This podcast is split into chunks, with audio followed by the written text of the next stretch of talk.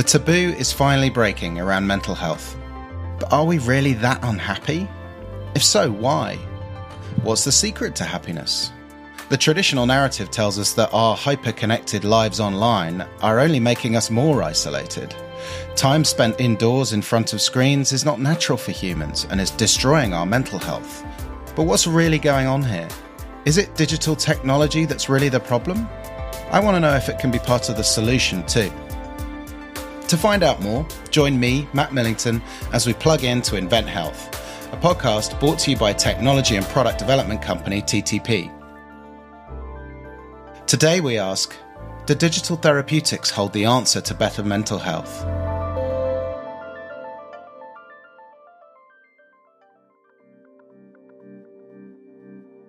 Hello, and welcome to Invent Health, a podcast about the future of health and technology. In today's episode, we're tackling a subject which has never been in the spotlight more than now mental health. Long hidden behind a stiff upper lip, well, at least in the UK, mental health is now at the forefront of the global healthcare conversation. And so it should be. When you hear statistics like suicide being the biggest killer of men under 40, you realise that this is not an issue that should remain hidden. Quite the opposite. So, what's caused the change? Well, the pandemic has certainly shined a light on it, but generational and cultural shifts have moved the topic from being a hidden taboo to being out in the open. People are finally talking, and that can only be good. They've gone so far, in fact, that an entire industry has sprung up to meet our mental health needs. The commercial wellness industry is now valued at around $4.5 trillion, with various companies claiming that they have the antidote to ditch the blues and the anxiety, a cure to make you constantly happy. But is this what we need? Is happiness a realistic or sensible goal for mental health? And just how has the topic become such a big player in the healthcare space? I wanted to speak to someone working in the mental health industry, someone literally in the business of making people better, to hear their thoughts on where the world's mental health is really at. So I got in touch with an old friend of mine, Adonis Bou Chakra, the co founder and chief product officer of Aepsy, a Swiss company who provides stigma free access to mental health care by matching up psychotherapists and coaches with the people who need them. I asked him if he thought the conversation about our deteriorating mental health was all hyperbole, or if the stats showed that the decline is actually real. Do you think our mental health is actually getting worse, or do you think we're just becoming more of aware, more aware of it?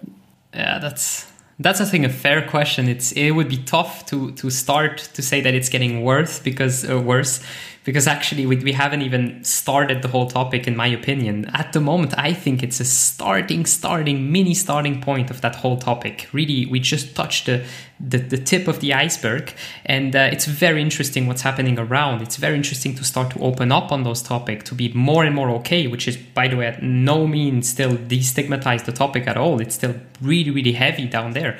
Um, but my god this is uh, yeah this is just getting started and i don't think it's getting worse. I do think that the, the rhythm and the style of, of us and trying to keep up with the rhythm of fast speed and more and more element this is getting to a certain degree worse.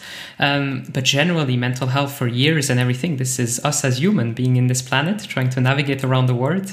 And uh, and finally we can talk and open up about it. I mean i i, I think what you said just now is is certainly very interesting. I, I can't really ask you the question of whether it's getting worse or not because we don't know what the normal state of our mental health is so do you think this is why digital technology seems to be a bit of a poster child uh, and, and, a good solution to address mental health issues.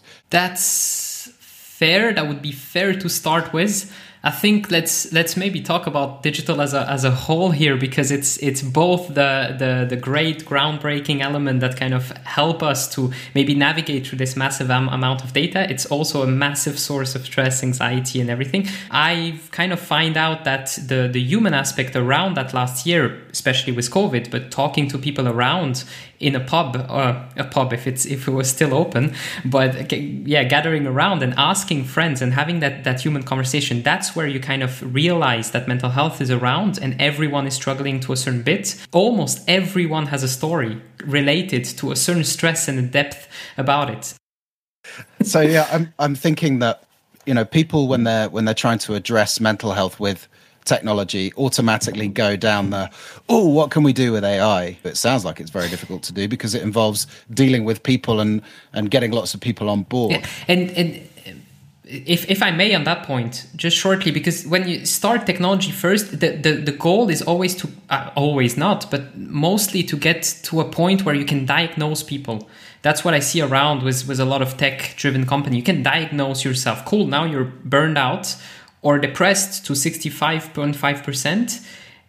And now what? Cool. I, I got my diagnosis. I know what I kind of have. And then you're in a box. That's it. So rather than knowing what you have, is let's talk about it. Let's have that conversation. Let's uh, try to, to, to dive into you as yourself and try to see what is the, the best methods that we can do um, to support you as a, as a, as a person. As Adonis says, the conversation around mental health always initially focuses on diagnoses, about assessing the severity of each specific person's issue. This is where mental health care begins, so I wanted to know exactly how these diagnoses are made. We've spoken before about the trickiness of accessing biomarkers when dealing with psychological issues in the first episode of this series, so I already know that finding the data behind issues of the mind is incredibly difficult. So I knew I needed to speak with someone who could break down this issue of data to see whether Adonis's commercial and anecdotal evidence of a mental health crisis was indeed real. I got in touch with a couple of people whose work in the digital mental health arena is second to none. Rashmi Patel is a Health Data Research UK Fellow in the Department of Psychosis Studies at King's College London. And Jordan Abdi is the Strategy and Business Development Lead at Holmusk, a company building the largest real world evidence platform starting with behavioral health. Both their work in health data analysis is world leading and changing the way we analyse mental health. I asked them how they would go about discussing mental health in a way which matches the very specific needs that it brings up. Should mental health care have a fundamental end goal? I certainly associate the word health uh, with that of physical health, which brings with it a, a certain um, amount of expectation. So, you know, if I've got a broken leg, it's quite easy to point to that broken leg. It's either broken or it's not. And my broken leg is similar to lots of other people's broken legs. Whereas with mental health, it, it, it's much more fluid than that. It's much more on a spectrum. John, do you think there's a difference between physical and mental health? And what do you think those differences might be? Mental health, if we should call it that, is in some ways also quite different from physical health, in that unlike physical health, it's not tied, at least as I understand it, and as I think as the academic understand it, it's not tied to age in the same way that your physical health is. With mental health, it doesn't it doesn't follow the same pattern. It doesn't, it doesn't uh, uh, sit alongside your age in the same way.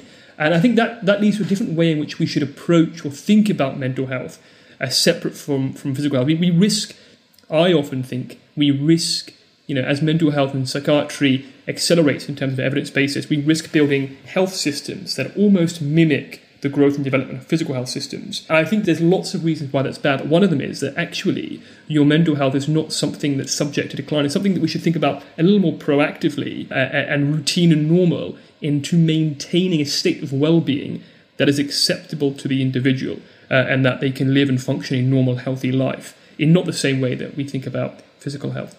The world at the moment is pushing happiness onto us as if it's the new wealthy, you should aspire to be happy. But I've always had a niggling feeling that permanent happiness is would be unhealthy. Yeah, that's uh, no, that's that's true. I mean, it's it's normal to have a range of emotional responses uh, to what might be joyous uh, events in your life or difficult events in your life, um, and you know the degree to which happiness correlates with health there are, there are inevitably going to be some points in your life uh, which are difficult, experiencing bereavement or problems with relationship, and this is uh, you know a normal part of development. Um, and I think uh, you know it comes to maybe a philosophical question, and, and if you if you had the option to not feel sadness if you could flick a switch uh, and somehow uh, you, you, your mind would would no longer uh, be able to feel sad. Would you want to flick that switch?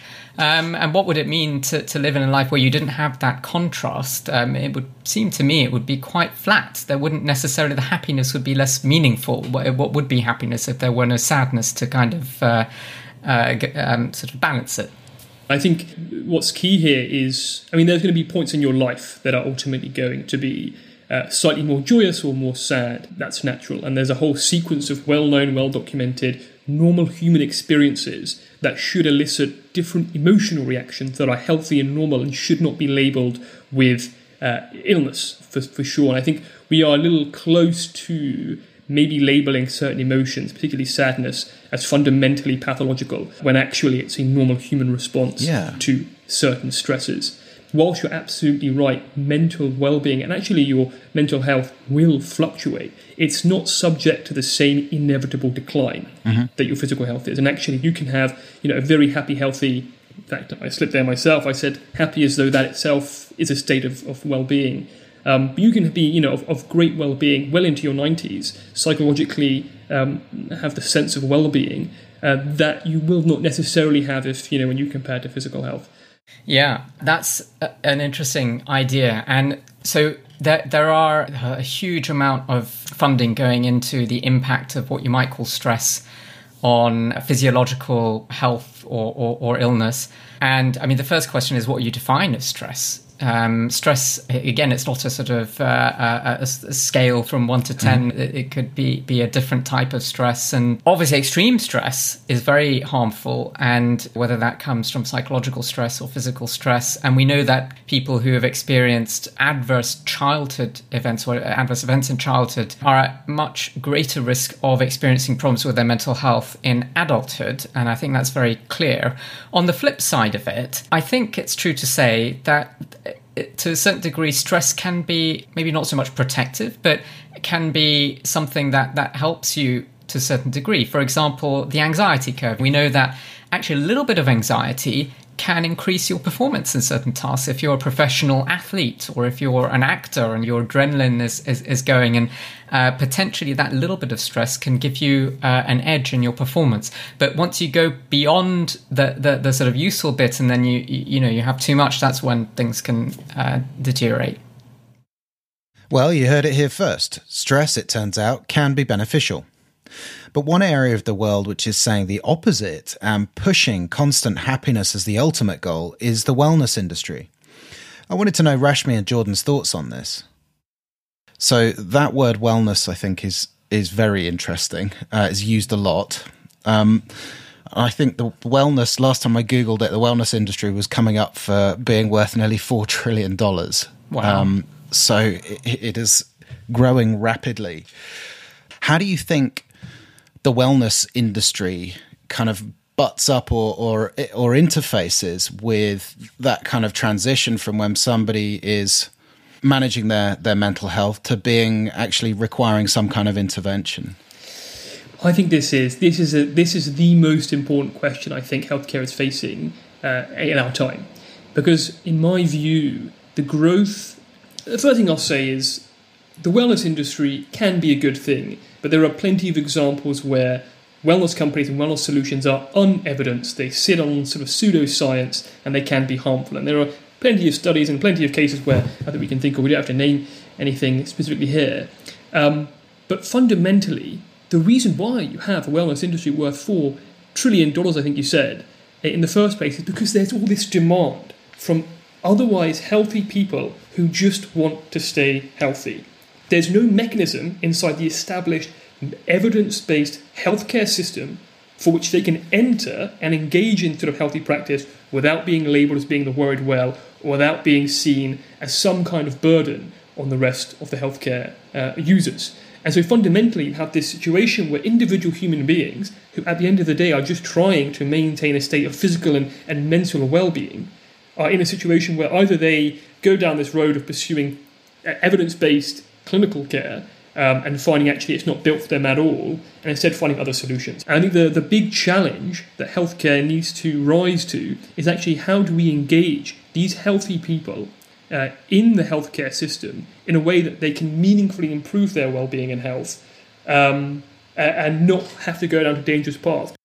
Yeah, and I, I, think there's an interesting idea also, uh, as you mentioned, around the interface, uh, maybe with the wellness industry and healthcare industry, and where actually there could be some opportunity because the fact is we will all be patients one day. I mean, that is inevitable. Um, and you know there there is potentially a lot of opportunity for some of the approaches in which you might provide to people who are who are supposedly, if you want to use the word healthy, um, not not necessarily receiving uh, care from the healthcare industry, um, and learn from it and use some of the data and insights to inform uh, preventative practices. The other thing I would say is that. Um, the concept of, of wellness, I think, is very broad, and I think a lot of uh, commercial sectors are involved in health. Maybe not realizing it, but um, things like, for example, the food we eat. And those little nudges actually potentially could have a massive impact on population health. I think I think there's a huge um, uh, opportunity to make use of um, some some of this technology and really shift um, things, you know, in terms of uh, factors which can help prevent uh, serious illness later on in life. The growth of the wellness industry has its positives and negatives.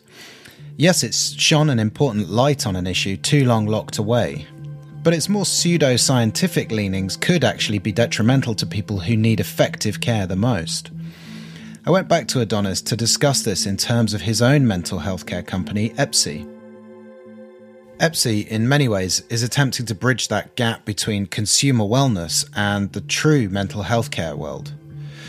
It's been designed to be an aspirational brand, to engage with people through great design and brand purpose, much like those leading in the wellness field. But rather than promoting specific cures, Aepsy simply exists to put people in touch with the mental health professionals and care when they need it. It's leveraging one of the true superpowers of digital, its inherent ability to reach people at scale. Tell me, tell me about Aepsy and, and how that works. So actually, we, we started off human in the center, and then we look at, after months and months of, of research and talking to people before even touching any digital product, we talked a lot of people and we figure out that there is this kind of fear curve happening around with four stages. The first stage being I'm a normal human being going through life, uh, everything is going well, no issue. and so mental health is not at all in my topic. That's others, that's not me, never gonna happen to me. That's stage one. Stage two is starting to have life coming up to you, a bit more tense, uh, maybe a, a panic here and there, not maybe connecting it directly to mental health, but a bit of back pain, can't sleep very well, or these type of elements that pile up. In stage three are people who, who have passed through a spike of, of pain, uh, very high element of pain. That could be a loss of someone, breakup, or anything very deep in that element. And at that level these people really need help right now. They are either in a in a panic mode panic attack or anything like that. And this is where help needs to be done. And the stage 4 is really how to follow up with that. As soon as you get a bit of help how do you kind of continue and to live a, a, healthier lifestyle around it?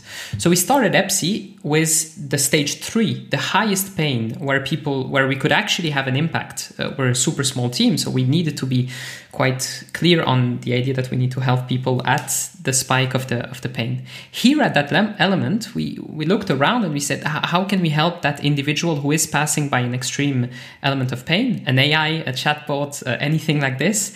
I wouldn't feel comfortable to go through a loved one and say when they are passing by a deep, deep um, element in their life to hand away a little app that tells you how do you feel, like that type of stuff. It's it's too light for such a topic. So if you look around at the the, um, the skills that's happening around, there are people who have studied for years doing a master degree plus years in clinical elements and talking to other human beings who have had the skill to talk to, to, to us, and those are named psychotherapists. So we started with that one, and we started to connect a psychotherapist with their client to have this around. Um, we looked at it around and said, shouldn't be that hard, right? You're connecting to another human being.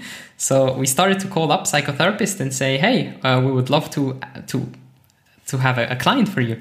And uh, they said, yeah, cool. I'm fully booked for the next six weeks, eight weeks. So your client can can come in two months like okay so there seems to be a problem of a deep problem of access. If you want to get help at the highest point, talking to a professional and having the money to pay for it, there is a chance that there isn't even the person there for you. So that was a huge red alert for us to say we need to solve this one.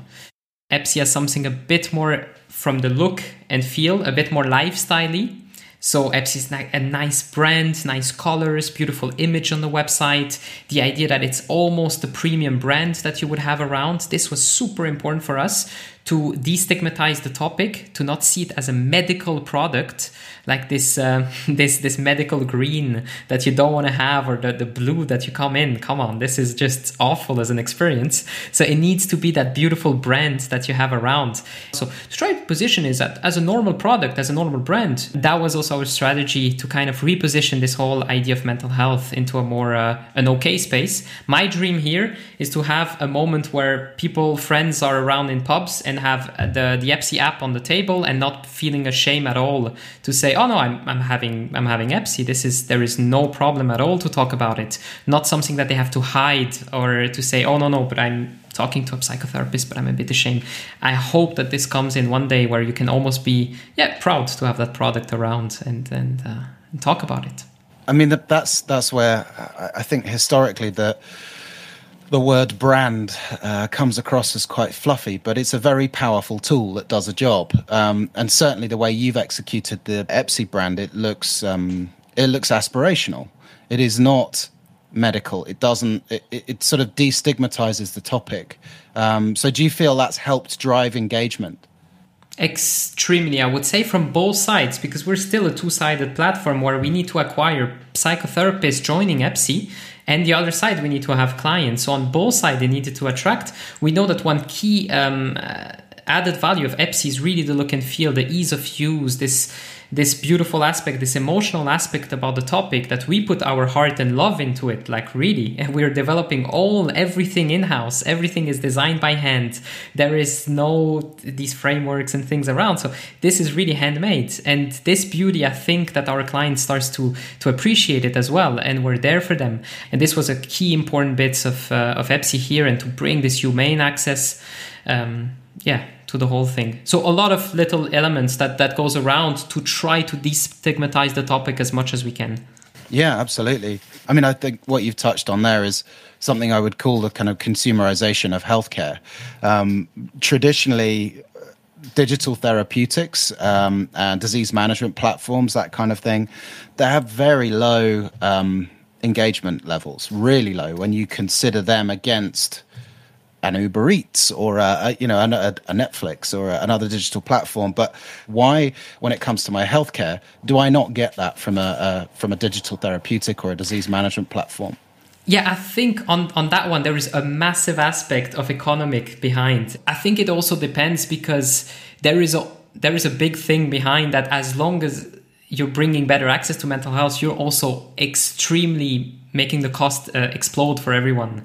This is a massive element why it hasn't been yet um, uh, consumerized perfectly. Because as soon as the, the user is not paying for their own care, but they wait for someone else to pay, we have a weird incentive system that's happening around. As long as there is a middleman in between, then I have an issue because the middleman is saying, hey, hey, hey, try not to bring too much doors open try to close a bit. We're trying to make sure we're trying to diagnose people first because we don't want to have everyone going into that funnel. We're trying to have the only the two three percent that really needs it. The rest, I'm sorry, but we can't help help at all. Um, and I think this is what's happening behind. Um, and so my hope is that if we if we bring it a bit closer to to the user and um, yeah, we have a better incentive to design for the, the client directly or not. Okay, so do you think one of the, the most important shifts that we're seeing is not necessarily the digital technology, but it's more around bringing the issue of mental health front and center and removing those stereotypes and enabling humans to talk to other humans about how they're feeling? That's pretty much it yeah. And then technology comes in as, as a, as a superpower if, if used well. To say if you are in a little village and having no one to talk to maybe uh, uh, not the same mindset around where do you turn yourself to to have these conversations where can you where, where can you engage with people like you or suffering or go- going through tough situation? Then technology becomes a, a great tool where you can connect with someone around the globe that has exactly the same issue or passed by the same is it breakup or, uh, or uh, lose losing a, a loved one, and their uh, technology is a, is a, fantastic tool. But technology by itself here would not be the answer to to figure it out that, that the society is, uh, is I wouldn't say sick, but the society is, is in a tough position at the moment to struggle to go to to go through their days. Yeah. Yeah. So I love that that phrase that that digital is a superpower. It's certainly what I believe. So, is your approach to start with the human rather than you know some interesting technology or a, or a fascinating piece of machine learning? For a topic like mental health, it's hundred percent human first. 100% really importantly so my co-founder and i when we started Aepsy we, we really said hey uh, let's start really with the with the human in the center even if this sentence seems to be quite normal but but it is indeed this because it's it's not just the human at the center. Is the human at the center is extremely complicated. Which human is in that center? Everyone is absolutely different. So it's it's yeah who do we place in the middle? Sure. So what opportunities do you think technology provides in helping us to be more human rather than you know getting in the way of us being more human the first role of, of technology here in that moment is just to realize that maybe having more and more of, of social medias and things around that is actually social is might not be might actually close yourself up to be more alone and uh, to, to have less of that kind of human technology. So one element of technology here it would be to to actually realize, to make us realize that maybe this is not the final answer of it. That would be the one negative side of it to make us realize let's come back to something more human to human. We're using technology also very well with Aepsy, and in that side, it helps our client to connect with a with a here a, a psychotherapist across Switzerland. So you don't need to be at the same position. You don't need to have by chance a psychotherapist being your neighbor to talk to someone in need. You can talk to that perfect match and professional person even across the country. Technology versus the human, not for the human. It's an issue we've been coming up against time and time again in making this series about the future of healthcare. Whether it's in surgery or eye care, it's consistently hard to know when it's the right time to switch to a groundbreaking tech solution or when a well trained human will do the whole thing better with intuition and learned skill. Well, one place where we humans are never going to be able to match up to technology is in collecting and collating vast amounts of data. And in the mental health realm, data is a notoriously slippery subject. It's also something which Jordan and Rashmi are both trying to tackle head on, specifically at Holmusk.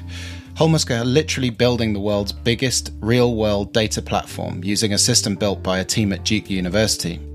I went back to them to see what role data has to play in the mental health realm and what difficulties and challenges they come across because of it.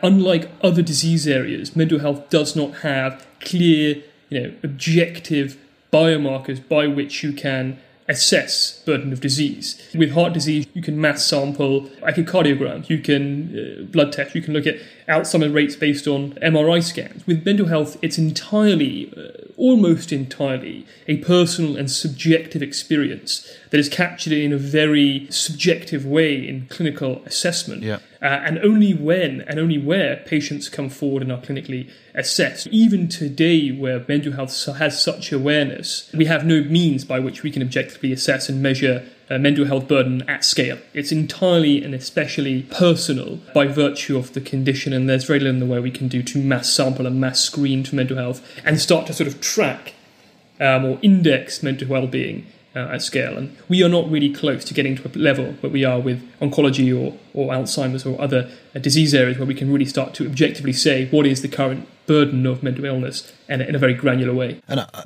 I'm making an assumption here, but I'm assuming patient data around mental health is much more, probably much more dense, less binary than, say, physical health. Is that a fair assumption? I would say yes and no. Yes, in that absolutely, uh, fundamentally, you know, these mental health sits very much on a spectrum. So there's so many ways in which you can characterize someone's well-being, and there are so many domains by which you can do that, and there are so many scales you can use, and so you get an immensely rich view. But the other side is actually we're pretty blind, uh, and we have fairly blunt tools, if we were to use uh, such characterization, to assess the mind and to assess how well we're doing. If we, you know, if you were to look at the richness per se of how well one could characterize a lung tumour. I could do a genome analysis. I can tell you exactly where the mutation was and, and, and, what the, that mutation looks like and what the prognostic looks like for that specific type of mutation. the level of granularity I could zoom into with a tumour is so much more advanced than any psychiatrist, and Rashmi, correct me if you feel otherwise, but any depth one could characterise someone's depression. Yeah, I think that's absolutely right. That there are no validated biomarkers for any of the mental disorders, and huge amounts of resource have gone in to trying to identify, for example, genetic markers or neuroimaging markers which could indicate subtype of mental disorder which might respond to a particular treatment. And that's a big challenge. And I think going forwards, how do you address a challenge like that? It's trying to get more granularity in the data. So trying to understand a bit of the nuance. And as Jordan said, the representation of mental health data in healthcare records is quite unstructured. And that, I think, is where the new technology could help us. Techniques such as natural language processing, text mining techniques, which can automatically pull out meaning uh, and context from all of this unstructured data and turn it into more structured data, which you could then use to, for example, in biomarker studies, to find the nuance in the in the clinical presentation, which links to the underlying biology. What Rashmi and Jordan are trying to do at Holmusk is to create a powerful resource for research and development to understand mental health's notoriously tricky biomarkers and put them together in such a way that we can understand mental health disorders at scale. Before the proliferation of machine learning, gathering, organizing, and interrogating the inherently complex and unstructured mental health data was practically impossible to do. Digital obviously represents a massive opportunity to scale care and even offer preventative care before before anything turns bad as it were. What are you guys doing in this space at the moment?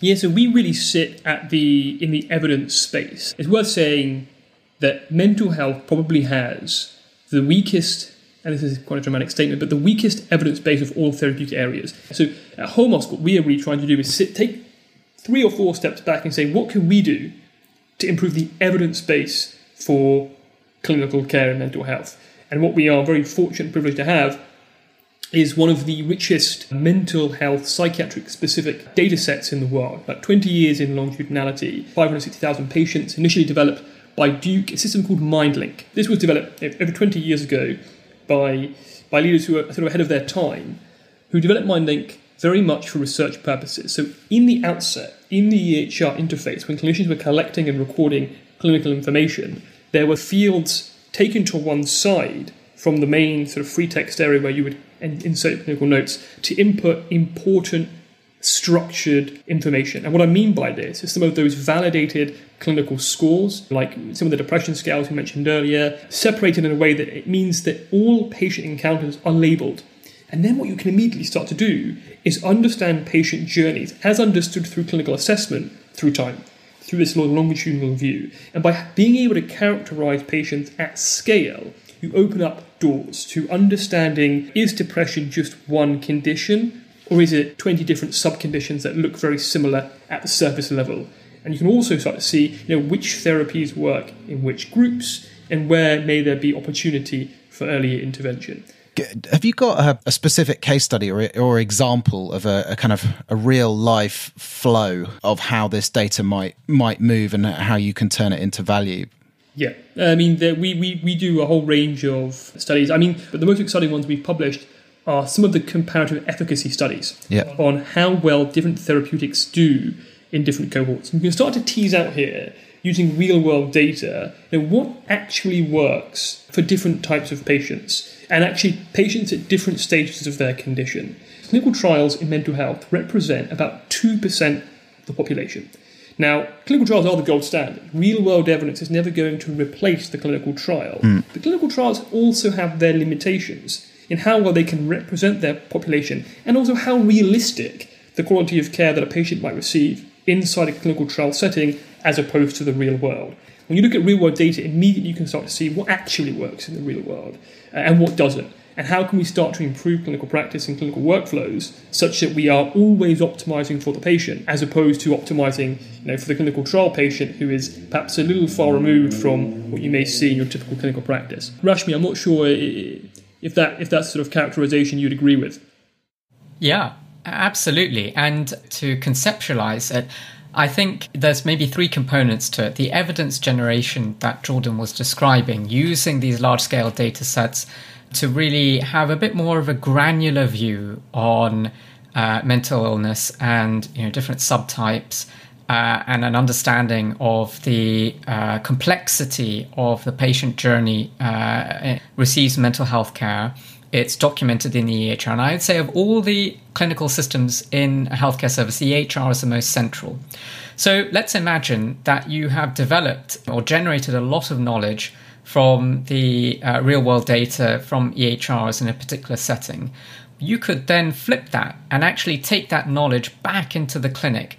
Let's say that you have discovered that there is a, a particular subgroup of people who may benefit from a switch in their medication. It might be people with uh, treatment resistant depression, treatment resistant schizophrenia. You could develop an automated system to identify these individuals in the clinic and flag it up to the clinician to say, actually, maybe it's worth yeah. thinking to switch medication or, or, or, or review the medication.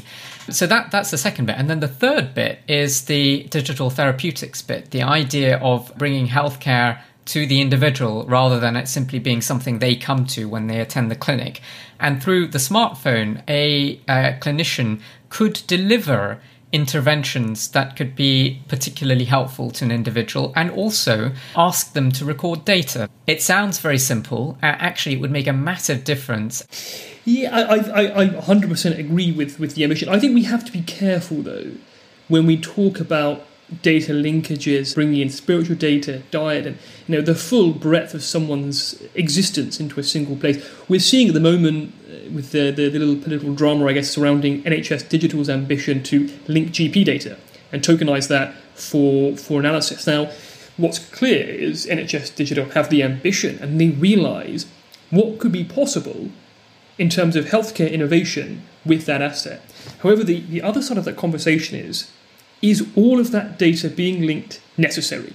Because the moment we start stepping over into collecting and linking more data that's necessary, then we risk uh, increasing the risk of breaches or data being abused without any additional gain. Yeah, I mean, I, I always love to talk about that that catch twenty two between you know the digital only works through a certain modicum of trust and when that trust is broken the whole thing falls down um, and yet, as you said, it would be unethical for us not to use data to be able to improve our collective mental health. So, what what ways do you think we might um, straddle that problem of of trust versus access?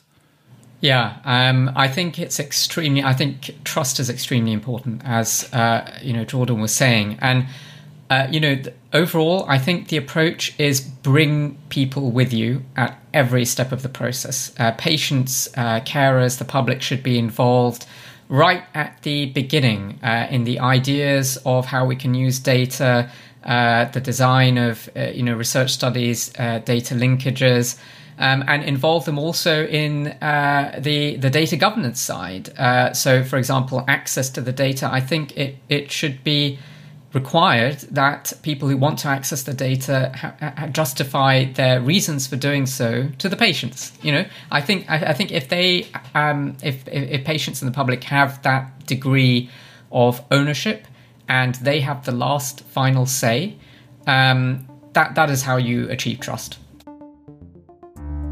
This concept of using patient data is clearly divisive is very valuable from a commercial perspective in helping you tailor your products and services to your customers' needs, keeping them engaged and adherent to their therapy. But it also brings up serious issues surrounding ethics, privacy, and trust that both Rashmi and Jordan alluded to.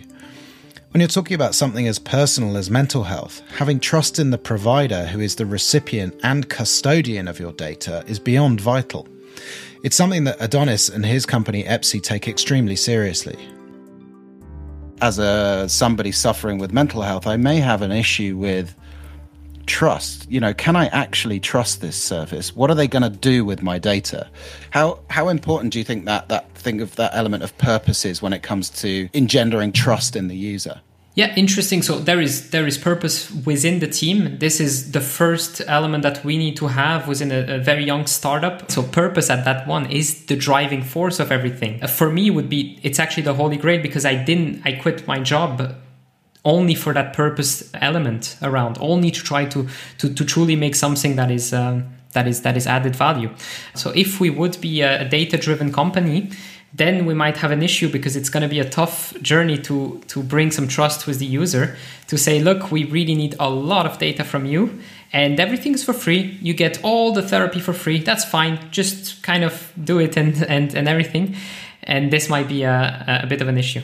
So we were we were talking about trust uh, and the importance of engendering trust, particularly in a, a, digital platform for mental health. Could you explain some of the ways that you've, you've tried to address that? Exactly. So I think the first one is the incentive of us as a company. What are we trying to incentivize as a, as a success measure? If we would have, again, uh, a data driven uh, kind of company, only data driven, then you can start to see some fishy stuff. For example, um, everything's for free. A free therapy session with a professional person from, from Zurich, and suddenly everything's for free. You go, oh, what is happening behind actually? Because they need to make money somewhere. If you want to have a psychotherapist at the moment, this is the price and this is how much you need to pay for it. And the price mostly goes to the to the psychotherapist at the end. So the trust is rather uh, they need to trust the platform to a good degree to give a, a bit of data data so that we can suggest them their best match at the moment or the best kind of suggestion for them and then they're left together with the with the coach or the, the, the, therapist. So the therapist and the person needs to have that kind of relationship that you would have with a normal human being.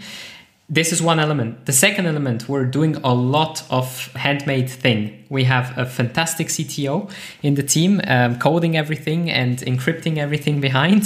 So we're having, for example, the chat tool or the video tool that we're using. We're always trying to have that kind of um, encryption level. Where is the server? Where is your data located? We're really proud to say that the data is here located in Zurich. This is also a nice kind of relationship between technology and and uh, and, and the user to say, hey, there is nothing too fishy behind. It's always like sliding around because we're in a technology technological world where we cannot assure uh, 100% security all the time, but we're trying to put all the measure in place to, to, to bring this trust around. And, and having that around. And we're trying also not to have too much um, personal information. The a lot of stuff we actually don't need to suggest you a, a, a great match actually. So yeah. The point is, we're still in the early stages of putting these new mental health care systems into place but they could ultimately give us the tools and the information to get a better handle on improving our collective mental health, using data and artificial intelligence to identify new behavioural and biomarkers, and new digital platforms enabling us to discuss and break down the taboos of mental health, or provide extended reach of care to open up mental health care to the masses. With digitisation comes the prospect of interoperability which could be truly transformational. It represents a future for mental health care and physical health care that can start to be more integrated. What if we had hard evidence on how our physical health affected our mental health and were prescribed both physical and mental therapies? Where might this take us in terms of reducing recovery times or reducing the cost of care? Understanding how our mental and physical health are linked will enable us to treat the health of the individual holistically. Currently, we're only really playing with parts of the puzzle. The same puzzle, but in different boxes. How can we possibly hope to get a clear picture of our health? To me, this is the true potential of digitisation of mental and physical healthcare. That's all for today. Thanks so much to all of our guests, Rashmi, Jordan, and Adonis, for their incredible insights. And thank you for listening. We'll be back next week, where we'll be going back into the brain, but this time even deeper, to discover more about the fascinating world of neurotech, where talk of hijacking our nervous systems, direct brain and machine interfaces, and the possibility of consciousness uploading are no longer limited to science fiction. We'll see you then. Invent Health is a podcast from TTP.